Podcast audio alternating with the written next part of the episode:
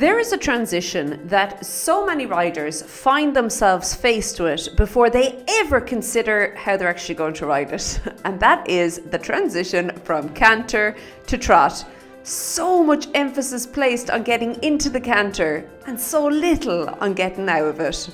Hi there, my name is Lorna Leeson, and welcome to the Daily Strides podcast, the podcast for equestrians all over the world, helping you have better conversations with your horse each and every week. And this week we are talking about a topic that honestly it seems like the world and its mother is busy practicing, and that is transitions out of the canter. You see, what I've seen is so many people tend to focus on how they're getting into the canter and all the goodness that happens there, and they, they spend years really trying to perfect it and get it right and that's great and, and that should obviously be a big focus of riding but you know, every time you get into the canter, you're inevitably faced with the next question and the next challenge, which is ah, getting back out of it. And that's what I want to talk about today. I want to talk about how you can begin really effectively begin, I suppose, working on improving your technique in getting out of the canter. I'm going to talk specifically about canter to trot today, although you can also go canter to walk. I'm going to suggest not doing that just yet. Go a canter to trot. But I want to talk about how you can effectively begin working on this before you actually go into the canter. Okay? So it's when you do actually transition into the canter and when you do begin kind of seeing, okay, I'm going to have to now work on getting back out of the canter, back down to the trot again, you can actually have a couple of things in place to make it all the more smooth for you and your horse. And that's a key word here smooth. Because I see so many riders when they are riding the transition from the canter to the trot, oh, holy moly.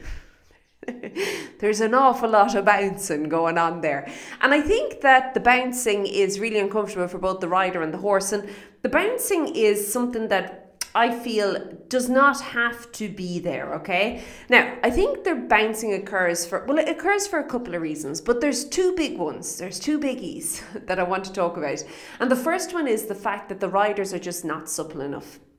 And this is showing up because when you are in the trot before the canter, very often the trot is not the world's greatest trot that you could ride at that given time okay? And i feel that so many riders they are not paying attention to the quality of the trot okay? Now what tends to happen is as soon as you get into the canter, there's just more energy. There's like this abundance of energy happening. and, and inevitably, it ends up improving the trot. It kind of spills over into the trot. Once you get out of the canter and you're back in trot, you, you see the trot's more and you see that lack of suppleness in the riders and particularly through their seat their lower back that area okay that shows up yeah it's, it's like it puts a big spotlight on it. Da da! And that's where you get this terrible bounce happening, okay? So I want you to begin thinking about how you can actually improve your suppleness. You know all the things, hey? So I'm going to leave it at that. I'm not going to preach on it, but that is the one thing. The second thing that I find often happens is because the rider tends to want to hunker down and they want to sit the trot. And this is actually what we're talking about this month inside of Connection, but they want to sit into the trot. And you you know the, I, I, this is a real kind of a one of those challenges that it comes with the wording we use as riders to explain something sitting trot has nothing to do with sitting nothing like jack to do with sitting okay so I want you to rather begin reframing that in your head as riding the trot, not sitting the trot. Okay, when you hunker in, when you're like, I'm going to sit here and there shall be no daylight between my bum and that saddle. Again, that whole energy that's coming with you from the canter to the trot it's going to work against you there. And if you could rather think about riding the trot and allowing the trot, well, that's a whole different conversation that's going to happen. Okay, the next thing I'm going to suggest you do is think about working on your responsiveness. Now, responsiveness is, I personally believe, the rider's responsibility, and any issues or challenges that are showing up with responsiveness they're on you, okay? And you are the one who can begin working on you in order to really and truly allow that to spill over to your horse, okay? So responsiveness is you. And the reason I want to talk about responsiveness, and you're thinking, what has that got to do with the transition from canter to trot, Lorna? Oh, a whole lot. Because if your horse is not listening to you, okay? And if he is not responding to you. This is where riders feel that they have to maybe show up a little bit too heavy handed. Okay, now when you begin to show up heavy handed, it really and truly has a negative impact. You know this, it has a negative impact on the whole transition. Okay, but you could begin working today in halt, walk, and trot on your responsiveness, therefore building your horse's responsiveness and therefore helping improve when you ask the question when you're in the canter you will improve the response that you're going to get from your horse okay so start with that now i mentioned there becoming heavy handed and you know, the hauling, we don't want to haul, okay? We never want to haul. And very often I find that the contact can be another source of, well, confusion. for horses and riders when they're riding this transition from the canter down to the trot. The first way this shows up is that the rider is like, oh, I don't want to catch him in the mouth. And what do they do? Well, they just kind of fling the reins at him. There you go, buddy. I won't catch you in the mouth and it'll all be good. That is not how contact works. Contact is it's it's an agreement between you and your horse. It was the two of you coming together at some point and agreeing to kind of work together on something, okay? When you throw the contact at him, you are reneging on your half of that agreement. You're saying go it alone. And can I just point out as well that the transition from canter to trot is one of the places where your horse could really do with a little bit of support okay? Particularly at the when you're beginning and when you're starting out okay? It's it's a it's kind of like the equivalent of being on a really busy road in traffic high traffic and just like letting go of somebody's hand that you'd kind of you know you'd agree to hold hands and walk down this really busy road together and then you just let go of their hands and you're like know well actually we'll go it alone okay you're not really instilling a whole lot of confidence in the other person, and you're not doing that in your horse if you're throwing the contact. Now, the other side of that coin, and you knew there was another side of that coin, is when riders are using the contact as balance beams. They're like, okay, I'm, I'm just going to balance myself here. I'm going to hold on to this now. Hold on tight. And they're, they're balancing away.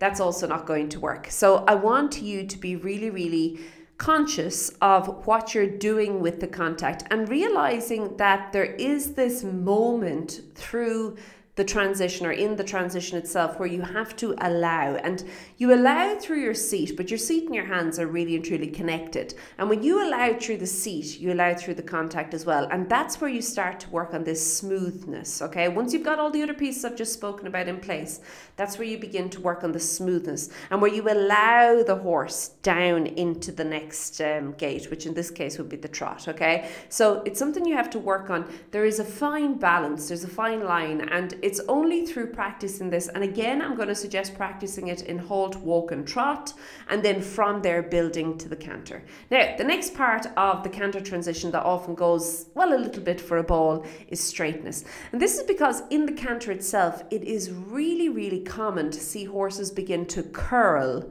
around the rider's inside leg. Okay, so you see kind of their back end and it curls around, it kind of loses the straightness. And of course, the canter is one sided to begin with. So you get this curling effect. And then when you ask for the transition, if you have a curl going on. And I say the inside leg, sometimes the hind quarters can also curl to the outside, okay? But usually I, I, see it more often happening around the inside leg.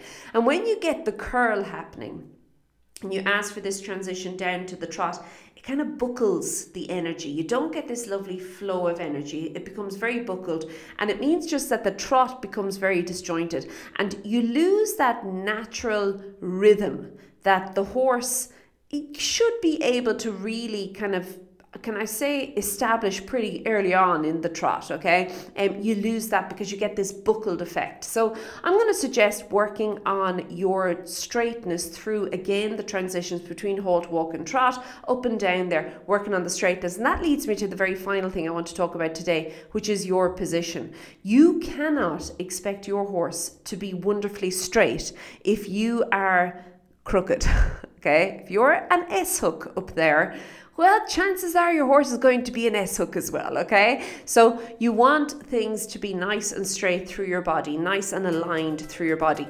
And this is from a point of view of having equal amounts of your body on either side of the saddle, okay? But also then from alignment, the head, shoulder, hip, heel alignment don't tip forward. It's very hard for your horse to do any sort of a good quality trot when you're perched on the withers. And the same applies when you're lying on the back end, okay? You're going to get that hollowness, which of course is going to affect everything else, and that gives you even more of a bounce, ironically enough, okay? So you want to make sure that you are nicely aligned and that if you think about it, you want to put yourself in the best possible position to A, communicate with your horse what you're looking for, but B, then allow your horse to go and do it. Okay, really important. Right, I mentioned suppleness at the beginning of this, and if you have not yet, um, begun working on that, I'm going to invite you to join me over at equestrianfitnesschallenge.com for the free challenge. It's only 10 days. Anybody can do 10 days. And it's not a whole lot of workout, it's more focused on your mindset, on just showing up as the best version of yourself in the saddle. So pop over there, join me for it, and I'll see you in the challenge. Have a great one, keep well. And I really and truly do hope that during this time, you are keeping well, you are looking after yourself. You know, has, has it taken on a whole new meaning? Keep well. Are you keeping well? Is everything well? Yes, it has. Um, but hopefully, you and your loved ones are indeed keeping well, looking after yourself, and um, yeah, hopefully settling in to this new period that we find ourselves in as riders. Okay, keep well, not chat to you soon. Be good. Bye.